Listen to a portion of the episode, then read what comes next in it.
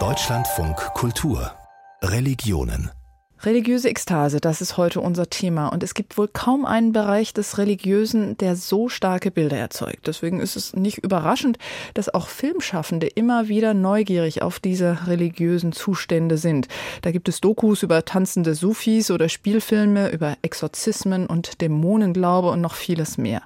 Der deutsche Film Requiem, das war eine behutsame und irgendwie doch faszinierende Auseinandersetzung mit einem echten, tragischen Fall von Exorzismus. Der hatte vor gut zehn Jahren seine Premiere bei der Berlinale und er wird in diesem Jahr noch einmal gezeigt im Rahmen einer Diskussion über Filmschnitt. Aber auch im ganz aktuellen Programm von dieser gerade laufenden 73. Berlinale findet sich Ekstatisches und das hat meine Kollegin Kirsten Dietrich herausgefunden. Sie ist jetzt bei mir hier im Studio. Frau Dietrich, wo haben Sie denn religiöse Ekstase bei der Berlinale gefunden? Im westafrikanischen Senegal oder genauer in dem Film AI, African Intelligence. Regisseur Mattia Diawara taucht da ganz tief ein in einen sogenannten Besessenheitskult, den die Lebu an der senegalesischen Atlantikküste praktizieren. Und zu diesem Kult, da gehören kleinere Rituale, sogenannte mystische Bäder, und es gibt große sogenannte Dub-Rituale. Da tanzen vor allem Frauen so lange, bis sie wirklich so außer sich sind, dass sie in Kontakt zu Geistern kommen. Und das wird von den Beteiligten vor allem erstmal als heilend erlebt. Das ist aber auch wild, anstrengend, befreiend. Man sieht im Film aber auch so die Für fürsorgliche und gemeinschaftliche Seite. Also Zuschauer und Priesterinnen kümmern sich zum Beispiel um die Tanzenden. Sie reichen ihnen Wasser, sie achten darauf, dass sie sich nicht aus Versehen entblößen. Also das ist ein Ritual von ganz erstaunlicher Kraft. Die Hauptfigur Merbi, eine Priesterin, die älteste Frau im Dorf, ist, sagt sie, 100 Jahre alt und leitet und tanzt über mehrere Tage hinweg in diesen Ritualen. Das klingt ja sehr spannend, was dieses Ritual angeht, an das man da eben nahe rankommt, tolle Bilder sieht. Aber was hat das jetzt mit diesem Titel zu tun? AI, African Intelligence, das suggeriert ja auch den Anspruch, das irgendwie mit diesem Nachdenken über künstliche Intelligenz zusammenzubringen. Wie passt das denn zusammen? Der Regisseur ist angetrieben von ja so einer Art Angst, dass ähm, sich westlicher Rationalismus wirklich ganz universal in der ganzen Welt breit macht und vor allem mit dem bevorstehenden Siegeszug der künstlichen Intelligenz, eben mit dem Durch Durchmarsch sozusagen der mathematischen Algorithmen befürchtet er diesen Siegeszug des Rationalismus. Aber ich muss gestehen, der Teil hat mir tatsächlich auch nicht so ganz eingeleuchtet, weil der Film zwar total interessante Parallelen hat, also dass man zum Beispiel weder bei der künstlichen Intelligenz noch bei diesen Besessenheitskulten letztlich weiß, wo das Wissen eigentlich herkommt, aber viel tiefer reicht die Verknüpfung dann auch nicht, so dass ich aus dem Film vor allem ein ganz großes Plädoyer für vielfältige Weltsichten neben der rationalen Logik mitgenommen habe. Es gibt noch einen anderen Film aus Westafrika, der heißt Sira und spielt irgendwo in der Sahelzone. Das ist ja nun ein Gebiet, in dem es viele Konflikte und durchaus auch religiöse Verwerfungen gibt. Genau, und die Sahelzone ist die Bühne für ein Drama, in dem eine junge Frau, eben die titelgebende Sira, angesichts von brutaler Gewalt tatsächlich noch so etwas wie Autonomie über ihr Leben zurückgewinnt, zu einem hohen Preis allerdings.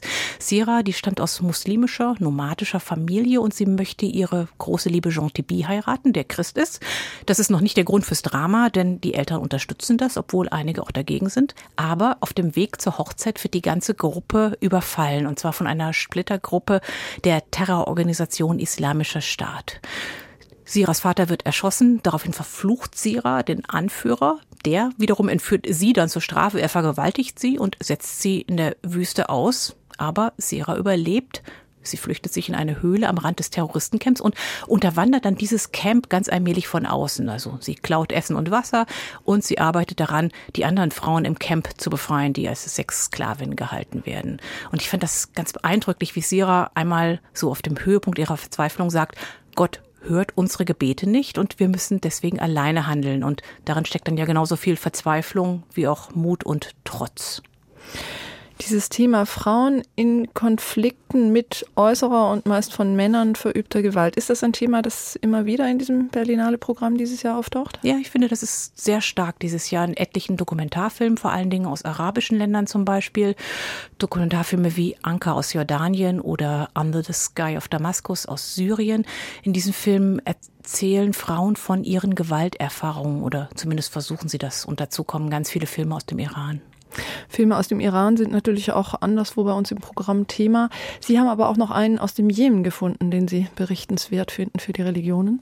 Ja, ich finde ihn vor allen Dingen deswegen beeindruckend, weil er eben nicht von exzessiver Gewalt erzählt, sondern weil er von den Alltagsbelastungen erzählt, die eben entstehen aus einer Mischung aus patriarchalem System, rigiden religiösen Regeln, Armut und Krieg, wie es im Jemen der Fall ist.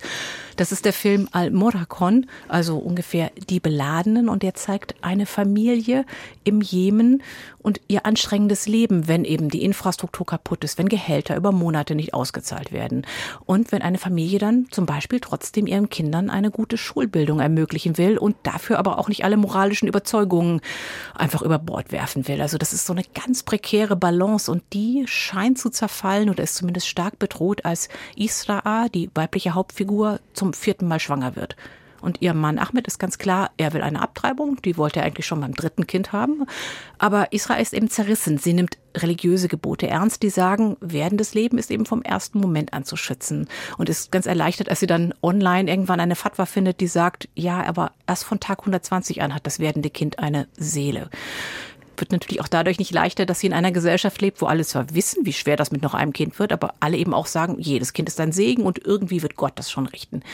Und dieser Film, Die Beladenen, folgt also Israa und Ahmed, wie sie um die Schwangerschaft ringen, um den Abbruch oder ums Geschehen lassen und auch ums Überleben als bürgerliche Mittelschichtfamilie, der wirklich der Boden unter den Füßen weggezogen wird.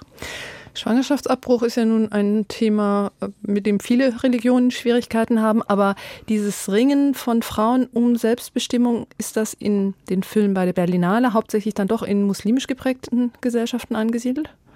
Ja, das ist so der oberflächliche Eindruck, würde ich sagen. Also das wird vor allen Dingen in diesen Filmen eben aus den rein geografisch aus diesen Weltgegenden thematisiert. Aber das wäre natürlich trotzdem zu kurz gedacht. Und es gibt einen deutschen Film, der macht das auch ganz klug zum Thema. Der sagt, dieser Versuch, durch Kontrolle über den Körper und die Sexualität eben auch generell Kontrolle über Frauen zu bekommen, dieser Versuch sieht ganz oft von Religion angetrieben aus, aber eigentlich geht's ums Patriarchat. Es geht darum, Chancen und Möglichkeiten eben zu gewähren oder zu verweigern und das durch geschlechtliche Zuschreibung. Und der Film, den ich meine, der heißt Elaha und das ist der Erstlingsfilm von Regisseurin Milena Aboyan. Und er hat eine ganz klare Ausgangslage. Also Titelheldin Elaha ist 22, sie wird demnächst heiraten und sie wird vor der Hochzeit nachweisen müssen, dass sie jungfräulich in die Ehe gegangen ist. Sie ist aber keine Jungfrau mehr, weil sie schon mal Sex hatte. Und der Film kreist dann um diese Frage, wie sie diese verlorene Jungfräulichkeit zumindest simulieren kann. Denn andernfalls gilt sie als Schlampe und die ganze Familie damit auch als ehrlos. Das ist aber ja nun ein Thema, was gerade Frauen in muslimischen Kulturen doch sehr umtreibt. Ist das da nicht der Kontext? Ja, das ist, äh, es ist aber kein religiöses Problem, denn der Film Elaha, der zeigt eine Frau, eine Familie, die eben kurdisch ist und welche Religion sie genau praktizieren. Das wird tatsächlich nie Thema, ob das nun wirklich islamisch ist, sunnitisch, ob es alevitisch ist oder ob es wie die Regisseurin selbst eine jesidische Tradition ist. Das spielt eigentlich gar keine Rolle. Also man sieht im ganzen Film tatsächlich kein einziges Kopftuch und trotzdem sind eben alle Frauen eingeschränkt in ihren Möglichkeiten durch eine Tradition, die eben vor allem patriarchal ist und Elaha will diese Tradition eigentlich auch gar nicht verlassen, aber wie sie sagt, sie ist eben manchmal mit den Regeln einfach nicht einverstanden. Aber es geht eben nicht darum, die Tradition grundsätzlich zu verdammen. Nein, so einfach macht sich's der Film nicht. Aber es ist natürlich schon klar, dass Elaha nicht darum rumkommen wird, unbequeme Entscheidungen zu treffen, wenn sie neben der Tradition eben auch sich selbst treu bleiben will. Vielen Dank, Kirsten Dietrich. Also wirklich viele spannende Filme bei der Berlinale. Noch die ganze Woche zu sehen, wenn Sie in Berlin ins Kino gehen können. Aber die gute Nachricht für unsere Hörerinnen und Hörer anderswo. Zumindest der Film Elaha soll auch ins deutsche Fernsehen kommen und vielleicht auch in die Kinos hierzulande.